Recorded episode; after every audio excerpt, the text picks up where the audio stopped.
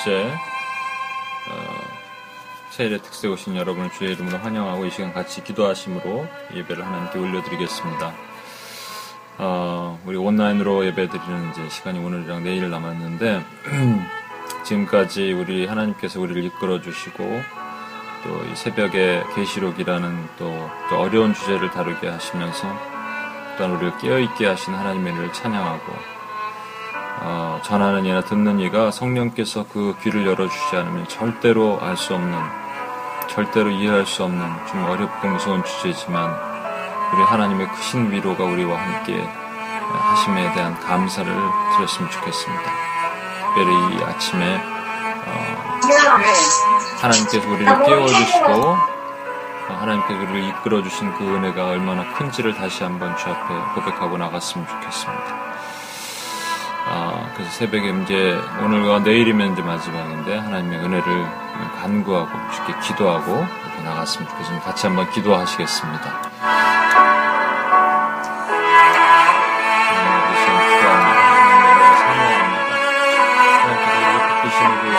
하나님 아버지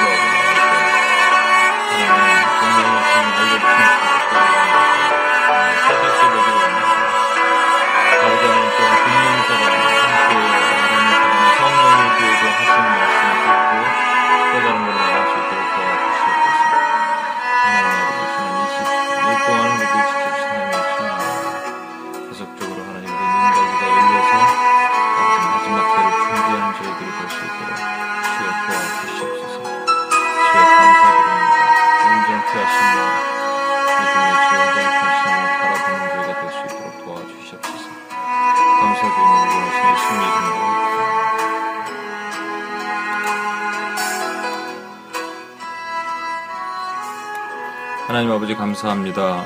어, 저희를 그동안 20일 동안 지켜주시고 이제 내일이면 세일 특세가 마치는데 저희가 정말로 종말론적 삶을 살아가는 주님이 오실 그날을 기대하며 종말론적 삶을 살아가는 우리가 되도록 주님께서 저를 깨워주시길 원합니다. 새벽을 깨우신 것처럼 주님이 올 때 깨어서 기도하라 하시는 것을 알고 이것이 우리 마음판에 새겨지게 하시고 하나님의 주시는 정말로 무섭고 두려운 또 사인을 저희가 정말로 희망의 메시지로 다시 받아들이며 교회에게 하신 하나님의 마음이 어떠한지를 깨닫고 주 앞에 나가는 우리가 되도록 주님께서 우리를 깨워 주시옵소서. 다시 한번 감사드리며 우리를 원하신 예수님의 이름으로 기도합니다. 아멘. 예. 오늘은 음, 20번째죠. 그래서 그동안 여러분이 어, 지금까지 잘또 어, 같이 해주셔서 감사하고 어, 이제 내일이면 저희가 끝나고 어, 저희가 한 타임을 제가 늦게 했기 때문에 어, 계시록 마지막 일곱 나팔 11장 15절에서 19절 말씀은 어, 못 하는데 수련회 가서 저희가 이제 금요일 토요일 수련회를 갑니다. 그래서 수련회 가서 토요일 아침에 이 말씀을 제가 어, 전할 건데 그걸 녹음을 해서 어, 블로그에 올려놓을 테니까 꼭 들어주시기 바랍니다. 마지막.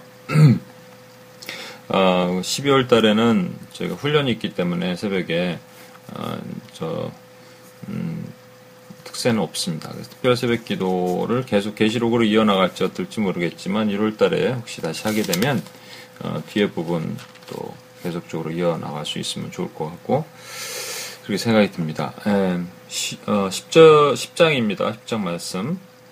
내가 또 보니 힘센 천사, 아, 힘센 다른 천사 구름을 입고 하늘에서 내려오는데 그 머리에 무지개가 있고 그 얼굴은 해 같고 그 발은 불기둥 같으며 그 손에는 펴놓은 인 작은 두루마리를 들고 어, 그 오른발은 바다를 밟고 왼발은 땅을 밟고 사자가 부르짖는 것 같이 큰 소리로 외치니 그가 외칠 때 일곱 우레가 그 소리를 내어 말하더라. 일곱 의뢰가 말을 할 때 내가 기록하려고 하다가 곧 들으니 하늘에서 소리가 나서 말하기를 일곱 우리가 말한 것을 인봉하고 기록하지 말라 하더라. 내가 본바 아, 바다와 땅을 밟고 서 있는 천사가 하늘을 향하여 오른손을 들고 세세토록 살아계신 이 곧 하늘과 그 가운데 있는 물건이며 땅과 그 가운데 있는 물건이며 바다와 그 가운데 있는 물건을 창조하신 이를 가리켜 맹사에 이르되 지체하지 아니하리니 일곱 천사가 소리를 내는 날 그 나팔을 불려고 할 때에 하나님이 그 종 선지자들에게 전하신 복음과 같이 하나님의 비밀이 이루어지리다 하더라.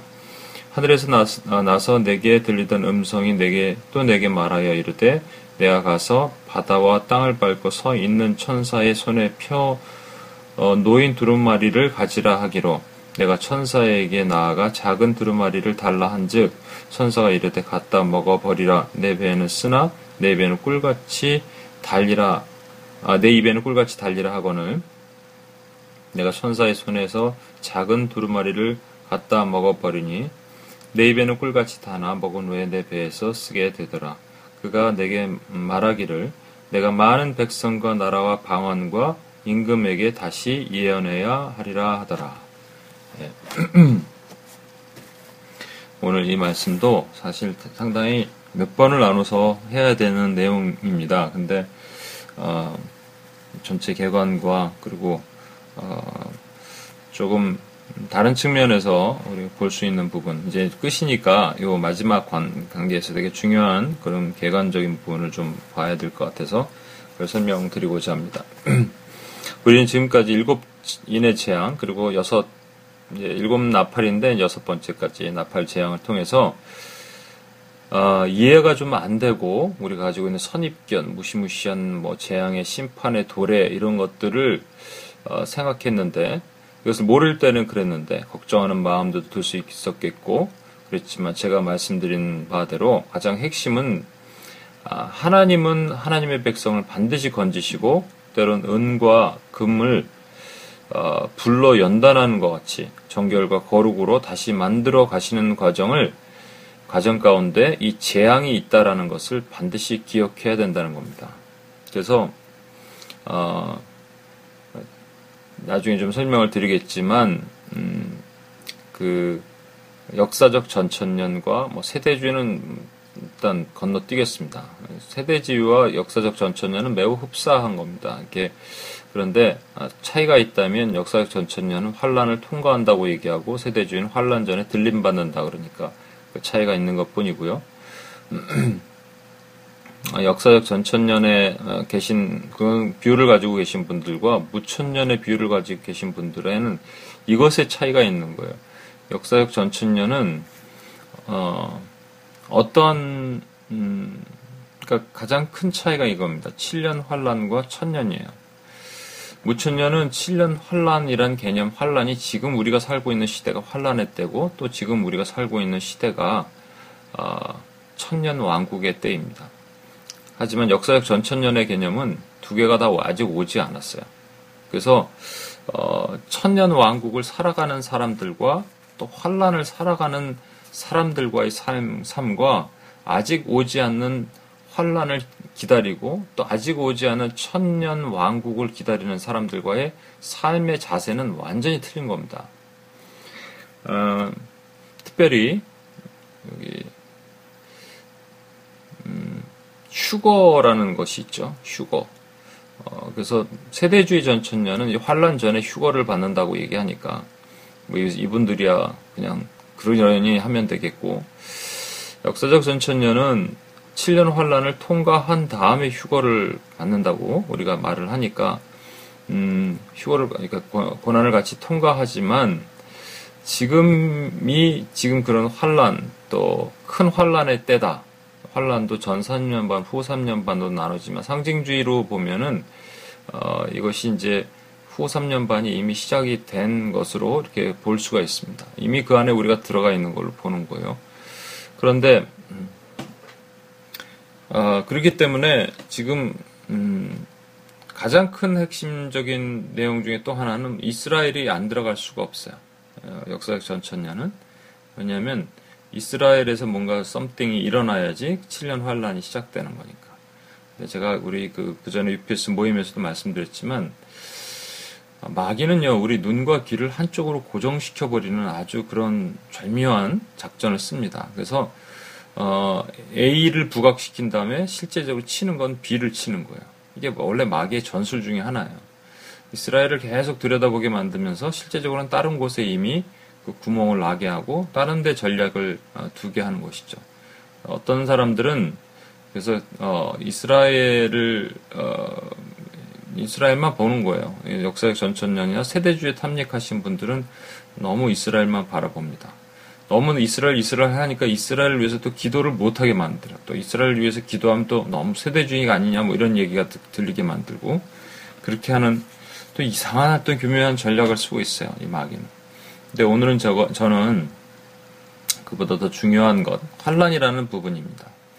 저와 여러분이 만약에 이 환란 가운데 지금 놓여 있다면 이 환란이 환란이구나. 이것이 환란이구나. 우리가 진짜 잘 깨어서 있지 않으면 자칫하면 내가 믿음을 잃어버릴 수도 있겠구나 하는 정말로 경각심에 깨어서 있어야 되는데 지금이 환란이 아니라면 앞으로 올 환란의 때만을 생각한단 말이죠. 그 환란의 때, 그 7년 환란 시작점을 알면 7년 환란 끝나는 점을 알게 됩니다. 제가 그 옆에서도 얘기했는데 적어도 달은 몰라도 날짜는 몰라도 뭐 연도라도 안, 안다면 저와 여러분이 연도를 얘기할 수 있겠냐는 겁니다. 그거 얘기하면은 2단 아니에요? 2단? 그렇죠? 그러니까 이것이 어, 조금만 생각하면 알 수 있는데 이걸 조금만 생각하지 왜 못하게 할까? 그런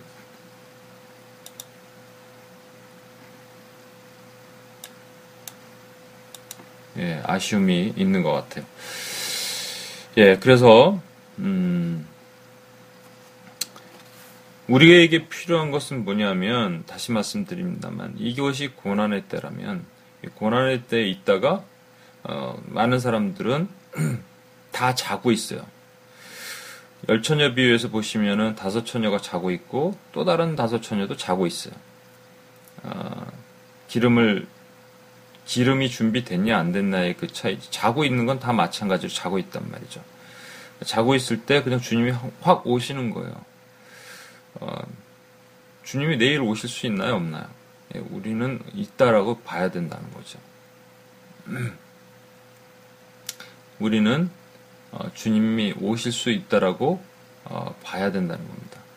그러니까 어, 도적같이 내가 오리니 하고 뭐 말씀하실 때 그 도덕가치는 지금 1분 후에도 오셔야 돼요. 어, 그 역사적 전천년 환란을 통과한다는 분들에게는 그렇게 말이 안 되는 거죠. 왜냐하면 지금은 뭐 환란 도저히 보기에 환란이 아니에요. 환란의 기준이 뭐냐면 이스라엘이기 때문에 그렇습니다. 근데 저와 여러분 그것이 맞는지 어, 다시 한번 점검을 해야 됩니다. 또한 어, 환란의 실제적인 환란의 강도도 물론 점점 더 증가하는 방향으로 가는 거예요. 세상은 지금 보셨듯이 재앙 같은 거 얘기하실 때 계속 재앙 같은 걸 말할 때 말이죠. 어, 재앙의 정도가 좀 강해지는 거로 가잖아요. 그렇죠? 실제적으로 인해 재앙, 또 나팔의 재앙, 대접의 재앙이 인해 재앙 같은 경우는 음, 네 번째 인이죠. 그 청황색 말을 탄 자가 땅의 4분의 1을 죽이는 것이 나와요. 그리고 나팔의 재앙은 3분의 1, 그리고 어, 대접의 재앙은 전체입니다. entirely. 전체예요. 그러니까 이것이 강도가 점점 증가하는 모양으로 이 순, 순차적으로 보는 것이 아니고요. 이 전 세대 가운데 이 사람들이 그만큼 악해져 가고 있는 모습을 우리가 대변해 볼 수 있는 것입니다. 요즘 너무 악해요. 한 예로 옛날에 그 어, 어떤 가요 있죠? 옛날 가요. 옛날에 가을 되면 가을엔 편지를 하겠어요. 이런 가사가 제가 있었을 때 우리 먼저 세대 때는 그런 노래가 있었어요. 그래도 정감과 어떤 어, 풍이 있었던 것 같아요. 그런데 요즘은 음, 대놓고 하나님을 대적하는 노래들이 있고 피어, 젊은이들 그 뭐 아이돌이라 그래서 이름도 아이돌이잖아요. 얼굴도 그렇지만 아예 그냥 대놓고 하나님을 대적하는 노래들이 너무 많이 있다는 거죠. 그렇게 지금 가고 있다라면 이 시대는 급하고 강하게 익스포넨셜로 어, 하나님을 대적하는 죄질이 나쁜 것들이 너무 많아지고 있습니다. 어, 스가리아 13장 8절에서 9절 제가 어제 우리 봤던 말씀인데 여호와가 말하노라 온 땅의 3분의 2는 멸망하고 3분의 1은 거기 남으리니 내가 3분의 1을 불 가운데 던져 은같이 연단하며 금같이 시험할 것이라 그들이 내 이름을 부르리니 내가 들을 것이며 나는 말하기를 어, 이는 내 백성이라 할 것이요 그들은 말하기를 여호와는 내 하나님이라 하시라 하리라. 이게 은 은과 금을 주님은 하나님은 은도 내 것이요 금도 내 것이라고 말씀하실 때 그 은과 금은 돈 얘기하는 게 아닙니다, 여러분. 돈을 얘기하는 것이 아니라 은같이 금같이 여기는 하나님의 백성을 내 것이라고 부르시는 거예요.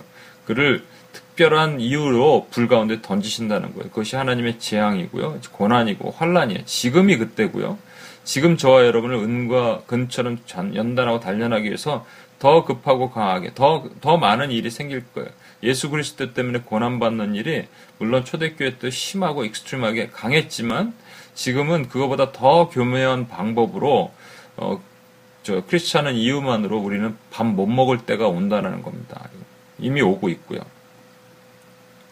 베드로전서 1장 7절 너희 믿음의 확실함은 불로 연단하여도 없어질 금보다 더 귀하여 예수 그리스도께서 나타내실 때 칭찬과 영광과 존귀를 얻게 할 것이라. 하지만 더 중요한 것이 무엇이냐면 악인의 또 종말이 있다라는 겁니다. 악인은 그 죄를 회개하지 않고 도리어 원망하고 하나님을 대적했어요. 계시록 9장 20절에 그런 말씀이 있었죠. 마지막에 회개하지 않았다는 것. 하지만 하나님은 그 악인에게도 회개할 기회를 주시기 위해서 이 재앙을 주시는 거예요.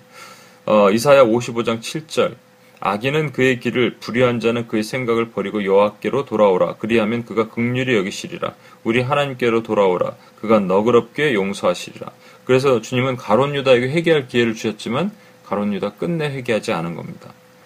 여러분 예수님에게는 꿈이 있다고 지난번에 한 말씀드렸는데 그 말씀이 어딨냐 제가 못 찾아갖고 기억이 안 나서 그랬는데 요한복음 6장 39절에 예수님의 꿈이에요. 그 비전이에요. 예수님의 비전 우리가 닮, 닮아가야 되잖아요. 그 비전은 뭐냐면 하나님의 꿈을 이뤄드리는 거예요. 하나님의 뜻을 이뤄드리는 거예요.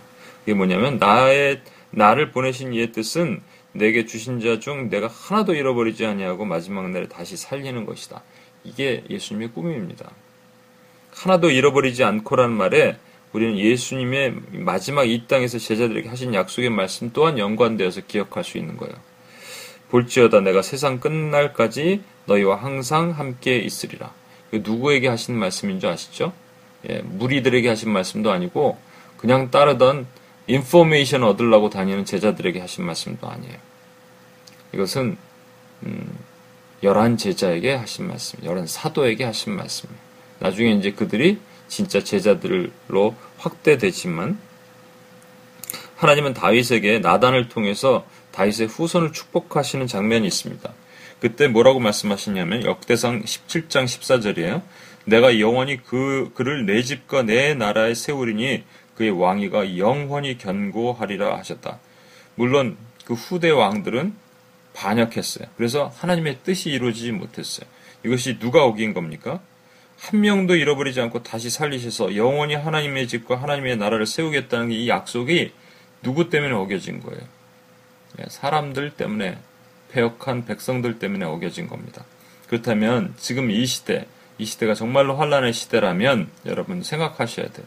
이때는 배교하고 반역하는 일들이 이쪽 저쪽에서 많이 일어나는 것을 보게 될 거라는 거예요.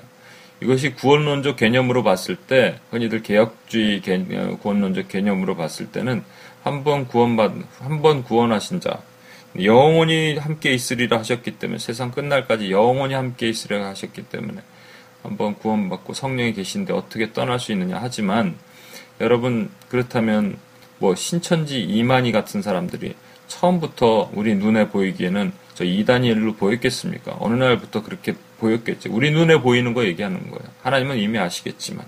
그렇죠? 그러니까 하나님의 기준에는 하나님의 제자들이 분명히 있어요. 하나님의 자녀들이 분명히 있어요. 우리는 몰라요, 그게. 누가 인쳤는지, 누가 인침을 받지 않았는지. 그래서 우리는 끊임없이 한 명의 영혼이라도 주님께 올려드리고 기도해야 되고, 하지만 내가 혹시 하나님 앞에 저기, 어, 뭐 버림받으면 어떡하나 이런 생각이 아니고, 아, 하나님의 자녀라면 하나님의 자녀된 책임을 가지고 있어야 된다는 말씀을 드리고 싶은 거예요.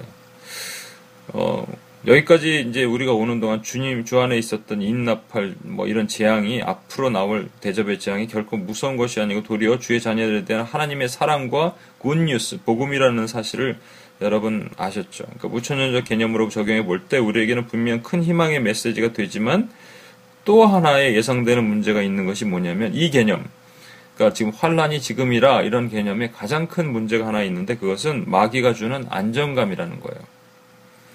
그래서 오늘날 한국 교회 또 미국의 오래된 교회들이 또 복음주 흔히들 복음주의 교회들이 가지고 있는 문제는 스스로 살았다 하지만 주님 눈에는 죽은 사대 교회가 같을 수 있고요. 스스로 괜찮다 하지만 첫사랑을 잃어버려서 촛대를 옮기시기 전에 노인 그 에베소 교회와 같을 수가 있는 거예요. 그리고 스스로 부자라 하지만 벌거벗겨지고 눈은 멀어가고 있는 라우디게아 교회가 되어 버렸는지 모르겠어요. 그래서 제가 말씀드리는 거예요. 7년 환란을 기다리는 분들은 뜨겁게 기도하십니다.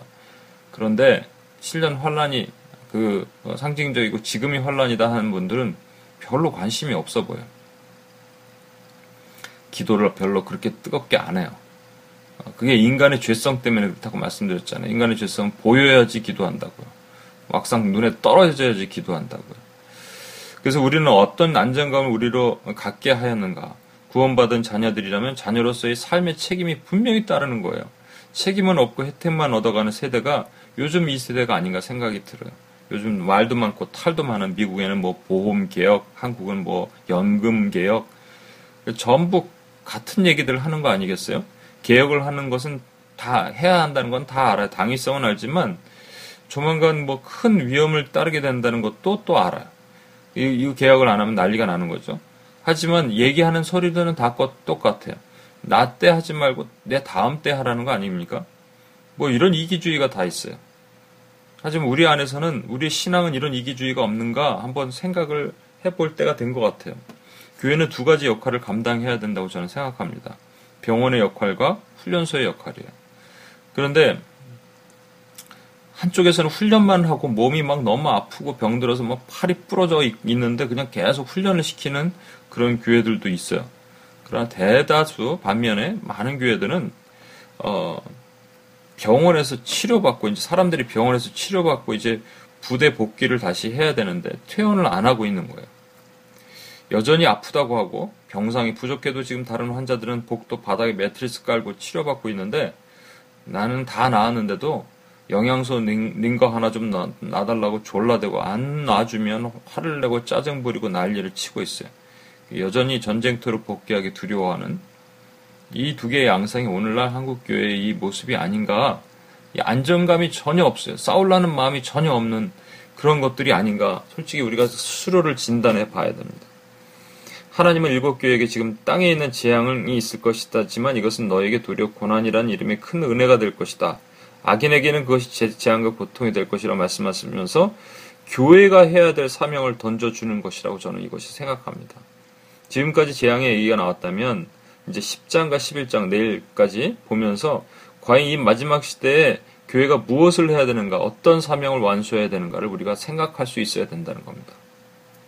오늘 요한은요, 힘센 천사를 만나게 됩니다. 10장 1절에서 3절에 내가 또 보니 힘센 다른 천사가 구름을 입고 하늘에서 내려오는데 그 머리에는 무지개가 있고 그 얼굴은 해같이 해같고 그 발은 불기둥 같으며 그 손에는 펴놓은 작은 두루마리를 들고 그 오른발은 바다를 밟고 그 왼발은 땅을 밟고 사자가 부르짖는 것 같이 큰 소리로 외치니 그가 외칠 때 일곱 부레가 큰 그 소리를 내어 말하더라.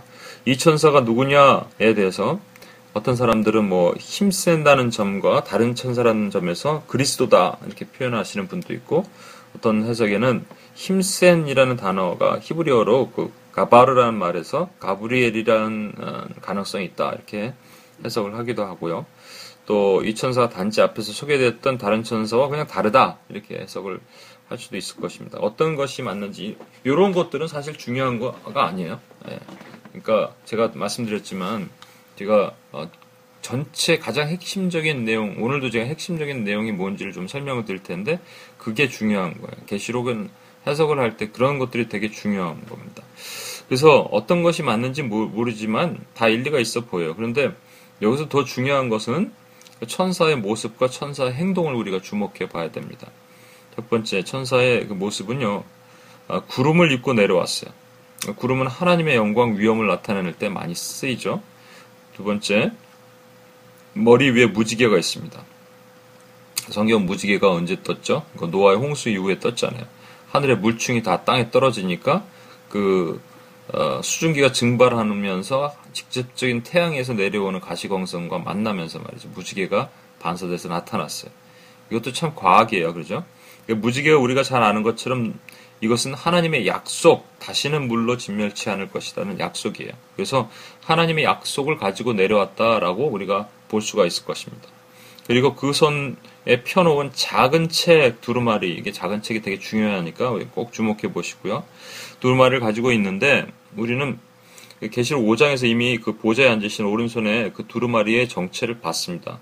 안팎으로 쓰여 있고 일곱 인으로 봉해 있는 매우 비밀스럽고 신비스러운 책인데 이걸 뗄 자가 없다 그래서 요한이 울었잖아요. 그때 울지 말라 그러면서 어린 양이 나와서 보좌에 앉으신 이로부터 그 책을 취하는 장면이 있을 때 천상의 오케스트라가 펼쳐졌잖아요. 그렇죠? 아 그러면서 어, 죽임 당하신 어린 양 모든 족속과 방언 민족과 방, 나라들 가운데서 어, 그 영광 받으셔서 선포하는 장면이 나온단 말이죠. 어, 그래서 두루마리는 무엇이냐? 이것이 비밀을 담긴 책이라는 것은 분명히 우리가 알 수 있습니다. 그리스도만이 그 비밀을 풀어 해석할 수 있어요. 근데 비밀이라면 그 안에는 분명히 중요한 그 구원받은 자의 이름도 들어가 있을 것이다라고 우리 상상할 수 있습니다. 계시록 20장을 한번 보면 어, 20장에 그 백보자 심판을 내리시는 11절부터 어, 12절입니다. 또 내가 보니 죽은 자들이 큰 자나 작은 자나 그 보좌 앞에 서 있는데 책들이 펴져 있고 각자 1인당 하나씩 책들이 펴 있는 거예요. 또 다른 책이 펴 있으니 또 다른 책이 펴 있어요. 생명책이라 죽은 자들이 자기 행위를 따라 책들이 기록된 대로 심판을 받으니 이게 두루마리 책이라고 얘기하는 거 두루마리인데 각자 우리가 행한 대로 하나님 앞에 다 찍고 당하는 거예요. 앞에는 마지막에는 얼마나 창피하겠습니까? 그죠? 우리 한 일들이 스크린처럼 지나가면. 근데 스크린처럼 지나가는 그 옆에 또 생명책에 우리 이름이 기록되어 있다라는 거예요. 그러니까 여기는 그 비밀을 어, 그 인치심을 받은 사람이 어, 여기 들어가 있어요. 이거를 요한한테 주면 안 되잖아요. 요한은 사람이잖아요. 그러니까 어, 이 비밀 중에서 특별히 어떤 한 부분을 떼어서 주신 것이라 그래서 우리는 작은 책이라는 것으로 우리는 생각할 수 있을 거예요. 큰 책이 담고 있, 지 않은 아, 큰 책은 전체를 담고 있지만 그 중에 한 부분, 그러니까 마지막 때 예언의 부분을 담아서 어, 요한에게 주는 거예요. 네 번째로 그 천사가 오른발을 바다에 밟고 왼발은 땅을 밟고 있다. 예, 바다와 땅은요 하늘에 속한 곳이 아니라는 이 땅 세계에 속한 것을 우리가 알 수 있습니다. 계시록 13장에는요 두 짐승이 이 바다와 땅에서 올라오는데 어, 그것이 모양이 바다와 땅에서 올라온다. 분명히 구분을 해서 있거든요. 그래서 13장 1절에 보면 내가 보니 바다에서 한 짐승이 나오는데 뿌리 열이어 어, 머리가 일곱이라. 뿌리는 열 왕관이 있고 그 머리는 신성 모독하는 이름이 있더라. 13장 11절입니다. 내가 보니 또 다른 짐승이 땅에서 올라오니 어린 양같이 두 뿔 있고 용처럼 말을 하더라. 예. 그러니까 이 땅을 상징하는 거예요, 전체가. 바다도 그렇고 땅도 그렇고 이 지금 저와 여러분이 살고 있는 이 땅을 상징하는 겁니다. 그 땅을 다스리는 자 세상의 임금이 누구냐면 아볼론, 예, 정 마귀, 사탄이에요. 어, 그 사탄의 권세를 밟은 거예요. 그러니까 이렇게 보면은 또 그리스도일 가능성도 있고, 뭐 근데 그건 중요한 게 아니라고 말씀드렸어요. 하여튼 사탄의 권세를 밟을 수 있는 권한 또한 천사라면 그것 또한 하나님께서 주신 거니까, 그러니까 하나님의 권한을 권위를 부여받았다는 거, 전갈의 권세를 가지신 이 능력을 부여받았다는 거, 이거 생각하시면 되고 다섯 번째 사자같이 부르짖는 것 같이 큰 소리를 외칩니다. 그가 외칠 때 일곱 우레가 소리를 내어 말한다 이렇게 되어 있는데 성경의 사자는 두 가지로 묘사가 되죠. 어, 우는 사자와 계시록 5장 5절 유다의 사자 어, 예수 그리스도시죠. 그러니까 숫사자가 부르짖을 때 포효하는 것이 있잖아요. 그 왜 포효하는 줄 아시죠? 동물의 왕국 같은 데 보면 포효하잖아요. 그 여기가 내 땅이다라는 거예요. 내 땅이라고 선포하는 거예요. 그 주권을 나타내는 거거든요. 마찬가지로 천사의 위임을 받은 천사이든 아니면 그리스도의 자신이든 중요한 것은 지금 양다리로 짐승의 권세를 받고 포효하시는 거예요. 그러니까 주권을 선포하시는 거라고요. 그러니까 왜 이런 모습을 하고 있는지 우리는 잘 모르지만 그냥 네 가지를 종합해 예, 다섯 가지를 종합해 보면 이 모습을 우리가 좀 알 수 있어요. 그러니까 구름 즉 하나님의 영광을 입고 있고 무지개 같은 약속을 반드시 하시는데 약속은 반드시 지켜질 거라는 얘기입니다. 그리고 두 발로 당당히 섰는데 그게 짐승의 사, 사단의 머리통을 밟고 있으면서 사자같이 포효하시면서 주권을 선포하고 이 땅은 내 땅이다 말씀하시고 그 다음에 작은 두루마리 책을 펴서 주는 거예요. 그렇다면 그 두루마리를 받은 요한은 어떤 뜻이 어떤 마음이 들겠습니까? 지금 이 두루마리를 받으면서 두렵고 떨리는 마음으로 이것은 반드시 이루어지겠구나 하는 마음으로 받는 거예요. 또 이 천사가 취한 자세, 이제 자세를 보겠습니다. 첫 번째는 하늘을 향해 오른손을 들었습니다. 내가 본 바 바다 아, 5절이죠. 5절. 내가 본 바 바다와 땅을 밟고 서 있는 천사가 하늘을 향해 오른손을 들고 오른 음, 이게 있습니다. 그때 하늘에서 어 그 어, 이 오른손을 들고 있을 때, 어, 이 오른손이라고 얘기하는 건 성경의 많은 부분은 주권, 하나님의 주권을 의미합니다. 그 대표적으로 뭐 여러 군데 있지만, 10편 118편 16절, 여호와의 오른손이 높이 들렸으며 여호와의 오른손이 능력을 베푸시도다. 우리가 찬양할 때 또는 대적 기도할 때 오른손을 들고 기도하거나 하는 것이 주의 권능의 능력을 또 사모할 때도 오른손을 들고 하는 이유가 되기도 합니다.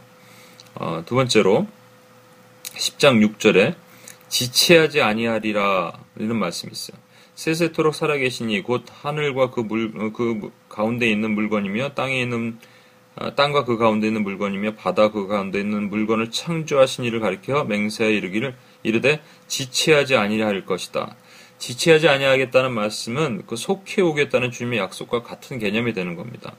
지체하지 아니겠다는 것에 대해서 다니엘 16장 12장 6절에 나오는 말씀으로 해석을 해서 한때, 두때, 반때, 즉 7년 환란에 3년 후 3년 반이 지나면 주님이 오시겠다는 개념으로 해석하면 매우 어, 안타까운 것 같아요. 어, 지금 매우 무서운 어떤 상황 가운데 있는 것을 얘기하는 것 같지만 어, 그 이것을 상징적으로 풀어서 다시 한번 우리가 표현해야 됩니다. 지체하지 아니라 이 약, 이 약속을 주면서 어, 약속의 말씀을 주면서 속히 오시겠다라고 하신 주님의 약속과 같은 개념이라는 거예요. 같은 개념. 그래서 4절에서 말이죠. 일곱 우레를 말할 때 요한이 기록하려고 했거든요. 이게 뭐지? 하면서 아까도 기록하려고 했을 때 임봉하고 어, 기록하지 말라 하시는 말씀. 그러니까 때와 시는 아무도 알 수 없다라는 말씀을 이 책 안에서 우리가 어, 그 기록 가운데 또 사람 이름이 기록되어 있을지도 모르는데 하여튼 때와 시와 사람, 인치심을 받은 자 받지 않은 자 이런 거는 우리가 알 수 있는 우리 손에 있는 영역이 아니라는 거예요. 사도행전 1장 6절에서 7절 그들이 모였을 때 예수께 여쭈어 이르되 주께서 이스라엘 나라를 회복하시면 이때니까 하시니 아, 이르시되 이때니까 하니 이르시되 때와 시기는 아버지께서 자기의 권한에 두셨으니 너희가 알 바가 아니요 우리가 알 바가 아니라는 거예요. 근데 환란이 환란이 시작점을 아는 사람들은 끝점을 알기 때문에 그때 주님이 바로 오시는 거거든요. 그러니까 이거 우리가 알 바잖아요. 그렇죠? 또 마태복음 24장 36절. 그러나 그날과 그때는 아무도 모르나니 하늘의 천사들도 아들도 모르고 오직 아버지만 아시니 마지막 때는 하나님만이 아신다는 거예요. 이때는 육신을 입고 오신 주님께서 같은 하나님이신데 왜 모르시겠어요? 그런다 어, 모르기로 덮어놓으시고 유예하셨다라는 겁니다. 그렇다면 그걸 저희가 알 수 있어요? 저와 여러분이 알 수 있으면 저와 여러분 뭐가 되는 겁니까? 하나님이 되는 거 아니에요. 아버지 성부 하나님이 되는 거 아니에요. 그게 누가 했던 짓입니까? 마귀가 했던 짓이에요. 마귀가 아담을 꼬드겼을 때 넌 이거 먹어도 정령 죽지 않을 것이고 결국 네가 하나님처럼 되어라고 얘기한 거예요. 이거 무서운 얘기입니다, 여러분. 근데 왜 사람은 그렇게 계속 그렇게 하고 있을까? 여전히 눈과 귀가 어두워서 그렇게 하고 있는 거예요. 성경을 성경대로 봐도 보지 못하게 만드는 뭐가 있는 거예요. 그래서 제가 이걸 얘기할 때마다 제가 막 뚜껑이 좀 열립니다. 아, 이 뚜껑이 열리는 것은 교회 때문에 뚜껑이 열린 게 아니라 마귀, 그렇게 만드는 마귀가 아주 그냥 안타까워서 뚜껑이 열려요. 이제 천사는 요한에게 내려와서 손에 펴놓은 책그 두루마리를 먹으라고 합니다. 그리고 어, 성경 먹으라 그러죠. 그리고 그 책에 그 책이 배에는 쓰지만 입에는 꿀같이 달 것이다. 요한에게 하시는 이 말씀은 전에도 얘기했지만 에스겔에도 동일하게 하셨던 말씀입니다. 에스겔서 3장 1절에서 3절 말씀. 또 그가 내게 이르시되 인자야 너는 발견한 것을 먹으라. 너는 두루마리를 먹고 가서 이스라엘 족속에 말하라. 하시기로 내가 입을 벌리니 그가 그 두루마리를 내게 먹이시며 내게 이르시되 인자야 내가 내게 주는 이 두루마리를 내 배에 넣으며 내 창자에 채우라 하시기에 내가 먹으니 그것이 내 입에는 달기가 꿀 닿더라. 찬송가 중에 달고 오묘한 그 말씀, 생명의 말씀이 이런 찬송가 있죠. 그러니까 찬송가 이게 말씀이 이렇게 달고 오묘해갖고 맨날 먹는 분들이 있나요? 뭐 있을 수도 있겠죠. 저도 그런 적이 있어요. 성경을 보는데 꼬리에 꼬리를 무는 성경 뭐 이래갖고 제가 얘기를 한 적이 있었던 것 같아요. 성경을 계속 보는 거예요. 그럼 끝나지 않아. 이게 보면 또 저게 궁금하고 너무 달아서 읽고 또 읽는데 이게 막 계속 이어지는 거예요. 그런데 문제는요. 그것이 입엔 달았는지 몰라도 배에 쓰지 않았다는 것이 문제였습니다. 입에 단 말씀들은 나의 지적 호기심, 직접 욕구를 채우거나 어떤 위로나 위안을 필요할 때 주는 말씀들을 얼마든지 내 입에 아이스크림처럼 어, 들어올 수가 있어요. 하지만 배에 쓰다는 것은 그것을 먹었을 때 내 영이 그걸 받아들이기가 너무 힘들게 되어서 몸에서 영적 거부 반응을 일단 일으켜야 되는 겁니다. 우리 몸에 다른 사람이 장기를 넣게 되면요, 몸에서는 장기 이식에 대한 거부 반응을 보이게 된다고 해요. 그러니까 면역 반응의 주, 주세포가 림프구로 알려진 백혈구인데 특히 T 림프구라는 게 있잖아요. 그것이 침입 물질이 항원에 직접 결합하여 파괴시키는 반응을 보이게 되는데 그것으로 인해서 이식 거부 반응이 일어나면 이 T 림프구가 이식편에서 염증과 손상을 일으켜서 그것이 뭐 몇 달이 되든 몇 개월이 되든 심한 경우에 사람이 죽게 되는 것까지 간다고 합니다. 이 말씀이 우리 몸에 들어와서 우리 몸에 오래된 묵은 세포와 싸워서 그 몸을 다스리도록 해야 되거든요. 그래서 배에 채우는 것이 아니라 에스겔은 창자에 채우라고 하신 거예요.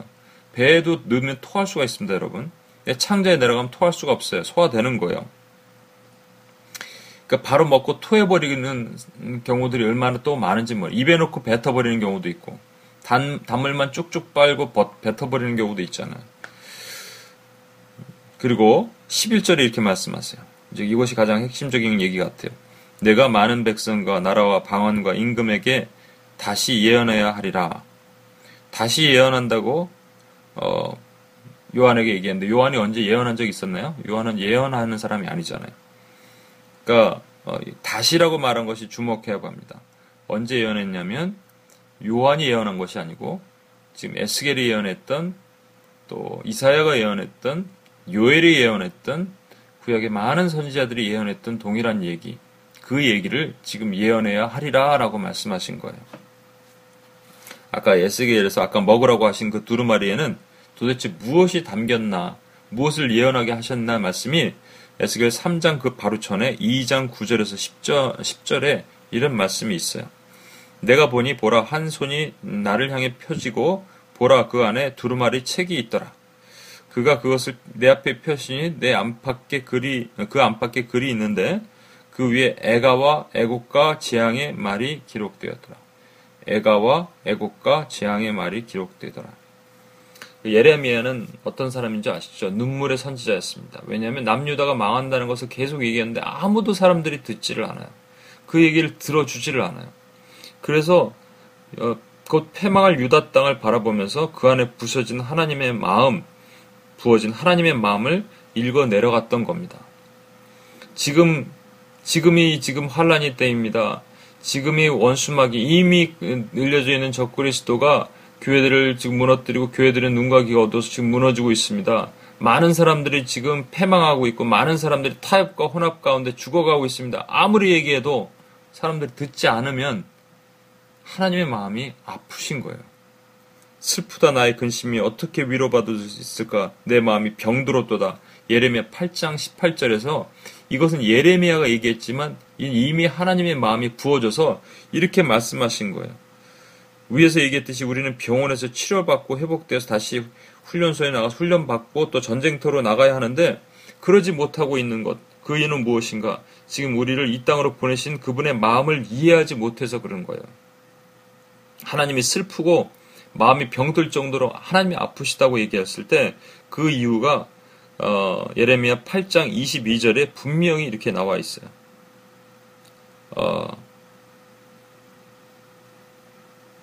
8장 잠깐만요.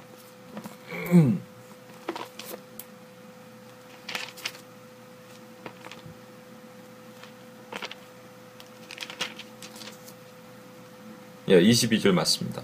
어, 8장 18절에 슬프다 나의 근심이 어떻게 위로를 받을 수 있을까? 내 마음이 병들었도다 하시고 그 이유가 뭐냐면 21절로부터 딸 내 백성이 상하였으므로 나도 상하여 슬퍼하며 놀라움에 잡혔도다. 하나님의 마음 아니겠어요?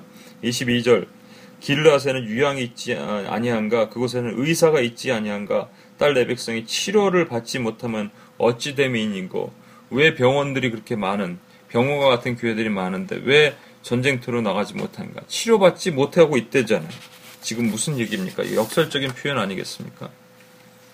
교회들은 성도들을 깨워서 전쟁터로 내보내고 눈을 크게 뜨게 만들고 지금이 그때다, 지금이 이 마지막 때다라는 것을 일깨워 줘야 되는데 하지 못한다는 겁니다. 그 말씀이 입에 달아서 어, 이게 너 소화되기도 전에 그냥 토해버리는 그런 교회 역할을 하지 못하는 것이 아닌가. 그렇다면 우리는 다시 예언해야 되는 사명을 우리도 가졌다는 것을 요한이 가졌듯이 우리도 가진 거예요. 그 지금 하늘의 천상의 그림을 본 다음에 주님께서는 요한에게 너는 다시 예언하라. 이 땅에 내려가서 다시 예언하라고 분명히 말씀하신 거예요. 그리고 중간에 재앙을 보여주신 이유도 또한 그런 겁니다. 재앙을 왜 보여주시겠어요? 이 땅에 고난받고 환란받고 있는 것을 뭐 잘 견디면 괜찮다 이거 보여주겠어요? 아니에요. 마귀가 지금 할 수만 있거든 구원받은 백성과 그리고 인치심을 받지 못한 백성들 현혹해서 눈과 귀를 멀게 하고 깨어나지 못하게 하는 것을 너희가 가서 파수하고 분명히 이 예언을 해줘라 라고 얘기를 하신 거라고요. 우리가 이기적 교회로 살아남기를 주님께서 원치 않으십니다. 지난주 UPS에서 어, 말씀 중에 제가 요즘에 무한 반복해서 듣는 찬양이 있습니다. 크리스비 여사가 지은 그 크리스비라고 어, 이미 돌아가신 분이죠. 찬송, 찬송가 8천 개를 작곡하신 분이 있어요. 인내하신 구세주여 또 음, 웬 말인가 날 위하여 이런 유명한 어, 찬송가를 작사하신 분인데 작사가인데 후일의 생명 그칠 때라는 찬양이 있어요. 이렇게 돼 있습니다. 후일의 생명 그칠 때 여전히 찬송 못하나 성부의 집에 깰 때 내 기쁨 한량 없겠네. 내 주 예수 배울 때 그 은혜 찬송하겠네. 내 주 예수 배울 때 그 은혜 찬송하겠네. 그녀가 고백했던 것, 어, 후일의 생명 그칠 때 여전히 찬송 못해서, 여전히 찬송 못해서 어떻다는 뉘앙스냐면 좀 아쉽다라는 거예요. 왜냐하면 이 땅에서 8천번 찬양을 할 찬송가 만들 때 최선을 다해서 최고의 하나님께 최후까지 그 일을 감당했는데 어, 천국에 가니까 그걸 못할 것 같은 거예요. 이것이 언제 썼냐면 어떤 그 종말의 마지막 때에 대한 어, 그 말씀을 듣다가 집에 돌아가서 이 가사를 썼대요. 그런데 그 기쁨이 된 게 뭐냐면 성부의 집에 깰 때 이 땅에서 누릴 수 없었던 놀라운 그런 기쁨이 한량 없었다라고 고백하는 거예요. 그러면서 제가 전했던 말씀이 뭐냐면 저와 여러분에게 혹시 이 땅의 삶을 마지막 점검하면서 아쉬움이 남아있냐라는 것을 보자는 겁니다. 요한에게 주님 분명히 뭐라고 그러셨냐면 너는 다시 가서 예언해야 할 것이다 라고 그랬어요. 그래서 작은 책을 주셔서 먹으라 그랬어요. 그 먹은 입에선 달지만 배에선 쓰고 소화되기 어려웠던 내용들이에요. 계시록은 분명히 소화되기 어려운 내용입니다. 그러나 한 가지만 기억하십시오. 분명히 이때는 환란의 때 고난의 때이기 때문에 하나님이 잠자고 있는 교회들을 깨우는 역할을 해야 되고 수많은 교회들은 이 환란과 고난이 환란과 고난처럼 여겨지지 않기 때문에 어떤 사람들은 저기 좀 7년 환란만을 바라보고 있고 진짜 환란과 고난이라고 말하는 사람들은 그것이 너무 밋밋하기 때문에 에이 괜찮아 하고 그냥 잠자고 있는 경우들이 너무 많다는 거예요. 그때 먼저 안 사람들의 역할은 뭔지 아십니까? 요한처럼 다시 예언해야 되는 거예요. 다시 깨워야 되는 역할을 하는 겁니다. 그것이 아니고 이 땅에서 이기적인 삶을 살다가 그냥 병원에 있던지 훈련소에만 있던지 하다가 한 번도 전쟁터에 나가보지 못하고 싸우지 못하고 살았다면 주님의 책망을 어떻게 감당하겠습니까? 오늘 이 얘기를 마치면서 제가 어떤 다음 내일 이제 계시록 11장 하고 이제 끝나지만 세일의 특세 기간 동안에 가장 제가 어, 드리고 싶은 핵심적인 말씀을 드리는 겁니다. 예. 어, 주님이 내일 오실 수도 있습니다. 도적같이 오신다 그랬어요. 물론 저는 남북 통일하고 또 뭐 일본도 보고마되고 이스라엘 사람도 구원 많이 받고 그렇게 오셨으면 좋겠어요. 그러나 내일 오신다고 때와 시나 알지 못한다면 지금이 엄, 엄청난 극렬한 배도 배교의 시대가 오고 교회들은 혼합과 타협으로 섞여버리고 잠자고 있고 그런 일을 상황하게 된다는 거예요. 그때 저와 여러분이 이것을 아신 분들은 이 새벽 기도의 특세에 오신 분들은 이걸 분명히 기억하셔야 됩니다. 여러분 들으셨으니까 못 들으셨으면 모르겠는데 들었으면은 둘 중에 하나를 결단해야 됩니다. 기도를 하든지 아니면 예언이라는 것은 말씀 분명히 증거하는 거예요. 어, 예언이 미리 볼 예와 맡을 예가 두 개를 같이 봐야 되거든요. 말씀을 선포하고 증거하는 거 이게 기도를 통해서 가능합니다. 하든지 아니면은 어, 아 모르 모르고 있어서 주님 앞에 섰을 때 모르고 그랬으면 적게 맞고 알고 그랬으면 많이 맞는다 그랬어요. 안 맞는 유일한 방법은 명령대로 따르는 겁니다. 어, 그런 저와 여러분이 어, 됐으면 좋겠습니다. 이 시간 같이 한번 어, 기도하심으로 주 앞에 나가겠습니다. 사명을 가진 자들은 주님 앞에 이 사명을 가지고 이 땅에 내려와서 다시 요한이 했던 것처럼 그 작은 책을 먹고 작은 책이라는 것은 지금 이렇게 예언해라 했기 때문에 예언에 담겨진 내용입니다. 마지막 때에 그 어려운 내용들, 특히 교회를 향한 내용들, 우리 주변에 죽어가는 많은 사람들을 향해서 우리가 선포해야 될 내용들, 것이 우리에게 주셨다면 그것을 간직하고 선포하고 기도할 수 있어야 됩니다. 누가 기도해야 되냐면 먼저 아는 사람이 기도해야 됩니다. 하나님의 마음이 부어진 사람이 기도해야 됩니다. 내 딸, 내 백성이여 하는 하나님의 마음이 내 안에 부어졌다면 가슴을 부둥켜 안고 교회를 위해서 함께 울어야 됩니다. 지금 죽어가고 있는 교회, 안타까운 교회들 향해 울어야 됩니다. 중보기도는 아무나 하는 게 아니라고 저는 생각이 들어요. 왜냐면 UPS 사역을 하다 보니까 예, 교회를 위해서 기도할 때 밋밋한 마음들이 너무나 많이 있다는 걸 들었어요. 그런데 하루아침에 되지 않더라고요. 1년, 2년 지나면서 그들 마음이 부서지고 함께 눈물을 흘리는 사람들 바라봤을 때, 아, 너무 감사했어요. 이 시간 여기 모이신 분들, 하나님 부르신 분들입니다. 마지막 때 이 열방에 있는 모든 하나님의 교회를 향한 이것이 퍼져나갔으면 좋겠어. 지금이 그때입니다. 같이 한번 기도할 때입니다. 그런 마음이 우리 가운데 부어지게 해달라고 우리 같이 한번 기도하고 주 앞에 나가 있습니다. 하나님 아버지 시간 기도합니다. 하나님의 은혜를 사모합니다. 아버지 우리 안에 그런 하나님의 마음을 부어주시옵소서.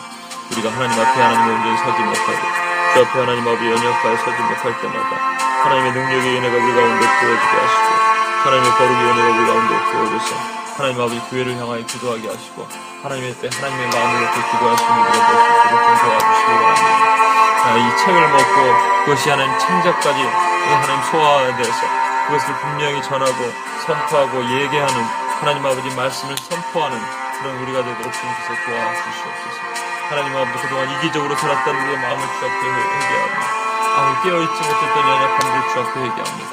주께서 도우시옵소서. 주께서 우리 마음이 하나님 앞에 열리게 하시고 하나님 뜻과 그 안에서 하나님 아버지 분명한 하나님 말씀을 증거하는 우리가 되도록 주여 도와주시옵소서. 우리 한 번만 더 기도하겠습니다. 때가 악합니다. 정말 악합니다. 어, 말씀드렸지만 예레미야 9장에 있는 말씀을 갖고 지난번 중보자와 초청의 밤 때 제가 한국과 뉴욕에서 말씀을 드렸습니다. 거기에 이런 말씀이 있습니다. 애곡하는 부녀를 불러오라. 지혜로운 부녀를 불러오라. 하나님에게는 두 가지 분녀가 필요합니다. 분녀는 교회입니다. 우는 교회들과 지혜로운 교회들이에요. 분별하는 교회들이에요. 이게 왜 필요한지 아십니까? 다시 말씀드리지만 지금이 이 혼란의 때라면 사람들은 지금 울지 않습니다. 눈에 보이지 않기 때문에 울지 않아요. 또 진짜 뜨겁게 기도하는 분들은 지혜롭지 못해서 딴 걸 보고 기도하고 있어요. 그게 주님 보시기에는 지금 우는 자와 지혜로운 자들이 필요한 시대가 된 거예요. 그래서 저와 여러분이 기도할 수 있어야 됩니다. 하나님의 마음이 우리 가운데 부어져 달라고. 우리 안에 중보의 영을 부어주시고 회개의 영을 부어주셔서 우리 예수 그리스도께서 피값으로 주고 사신 교회를 위해서 우리 두 손 들고 기도할 수 있게 바랍니다. 하나님의 마음이 부어지지 않으면 이 기도가 할 수 없습니다. 그런 기도를 하는 하나님의 어, 기도자들이 되게 하더라. 그런 은혜를 부어달라고 한 번만 더 기도하고 나가겠습니다. 하나님 아버지 시간을 기도합니다. 우리에게 하나님 아버지 하나님의 놀라운 은혜와 사랑을 주신 하나님을 찬양합니다. 아버지 시여 아버지 시여 주여 하나님 아버지는 기도할 수 없고 주 앞에 설수 없어 연약함을 고백합니다. 그러나 하나님 아버지 빛꽃 쓸어주고 사신 주의 교회들을 하나님 반드시 건져주시고 아버지 하나님 지금도 죽어가고 있고 지금도 눈과 귀가 어두워서 환악과 타협과 허망한 것으로 하나님 쫓고 있는 많은 교회들 향하여 주님 반드시 다시 예언하라 하신 말씀을 기억하며 이 땅에서 하나님 아버지 주신 그 사명을 감당하는 우리가 주여 도우시고 교회를 향하여 기도할 때 하나님의 마음이 부어지게 하시옵소서. 하나님의 아픈 마음이 우리 가운데 부어지는 은혜를 경험케 하여 주시옵소서. 주여 그동안 너무나 이기적으로 우리가 살았던 우리 자신들을 주 앞에 얘기하며 내 자신을 주 앞에 얘기하며 주여 하나님 아버지 나는 내 입만 알았고 내 상황만 알았어 하나님 아버지 주님께서 아파하시는 그 마음을 깨달으려 하지 않았던 연약함을 회개합니다. 주여 부으시옵소서. 주의 마음을 가운데 한량없이 부어주시고 그 은혜를 주 안에 간직하고 나가는 우리가 되게 주여 부어주시옵소서. 주님 주님 이때가 악하고 급하게 주님이 내일 오실지 모레 오실지 정말 도둑같이 임하시는 그 주님의 재림을 기다리며 아버지 하나님 우리가 이 땅을 하나님 천년 하나님 아버지처럼 살아가는 하나님의 왕자를 하나님으로 하나님 우리가 살기를 원합니다. 주여 우리를 강하게 세우시고 강하고 담대하게 이 땅을 살 수 있도록 주여 도와주시옵소서. 우리 한 가지만 더 기도하겠습니다. 이제 특세가 마무리되는 단계에 있는데 어, 어, 한 가지 더 기도할 때 내일은 특별히 그두 증인의 삶이 어떤지를 보여주시는데 오늘도 그런 기도를 한번 하면서 내일도 넘어갔으면 좋겠습니다. 어, 저와 여러분이 이 땅을 참 크리스찬으로 살아가기가 점점 더 힘들어질 것입니다. 때론 주님의 이름으로 고난받아야 되고 돌도 맞아야 됩니다. 무너진 영역에 수보하느라고 사람들에게 희롱도 받고 조롱도 받아야 됩니다. 그러나 주님을 생각한다면 십자가에서 달려서 밑에서 사람들이 낄낄거리면서 예수 그리스도를 조롱했던 그 조롱에 비하면 우리는 아무것도 아닙니다. 그래서 주님 앞에 이렇게 얘기했으면 좋겠습니다. 주님이 피 한 방울 남김없이 이 땅에 다 쏟아부으신 그 것처럼 우리가 이 땅을 마감하며 주 앞에 설 때 이 땅에서 주신 사명에 아쉬움이 없었으면 좋겠습니다. 주여 우리에게 맡기신 사명을 우리가 목숨을 다하여 감, 감수하게 하시고 감당하게 하시고 예수 그리스도와 복음을 위하여 받는 고난 하나님 아깝지 않게 하여 주시옵소서. 강하고 담대하게 서게 하시고 두려워하지 않게 하시고 이 땅을 군사적인 삶으로 나가 싸울 때 반드시 우리가 승리하게 하시고 원수막에 지지 않게 해주십시오. 이렇게 한 번만 더 기도하고 주 앞에 나와 있습니다. 하나님 아버지 시간 기도합니다.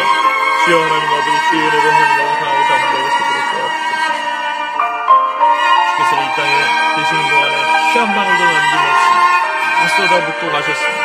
저 또한 하나님 이 땅에 삶을 살면서 하나님 아버지 피 한 방울 남김없이 하나님 아버지 주님이 따르셨던 그 고난과 그 길을 하나님 따라서 다 쏟아붓고 가는 하나님 제가 되도록 주님께서 은혜를 도와주시옵소서. 주신 은혜 앞에 그 사명을 감당하며 오늘도 사는 하나님 아버지 우리 모든 하나님 주님의 기도자들이 일어날 수 있도록 도와주시옵소서.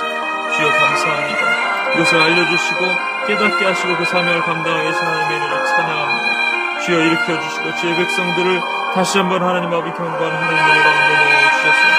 하나님 아버지 하나님의 군사로서 이 땅에 주신 삶을 살아나가는 우리가 되도록 주여 도와주시옵소서 하나님 아버지 감사합니다. 아버지 하나님 주님께서 요한에게 수많은 어, 천상의 그 놀라운 천국 예배를 보여주시고 그리고 또 두렵고 떨리는 이 땅의 재앙도 보여주셨지만 이제 어, 작은 책을 주시면서 그것을 갖다 먹었을 때 입에는 달고 배에서 쓰지만 그것을 가지고 다시 예언하도록 하신 하나님의 일을 생각할 때 하나님 우리가 해야 될 일이 어떤 것인가를 분명히 알려주시는 하나님의 일을 찬양합니다. 계시록을 보면서 우리가 얼마나 어, 하나님 제대로 하나님의 뜻을 이해하지 못했는지 그동안 회개하게 되며 다시 한번 주 앞에 섭니다.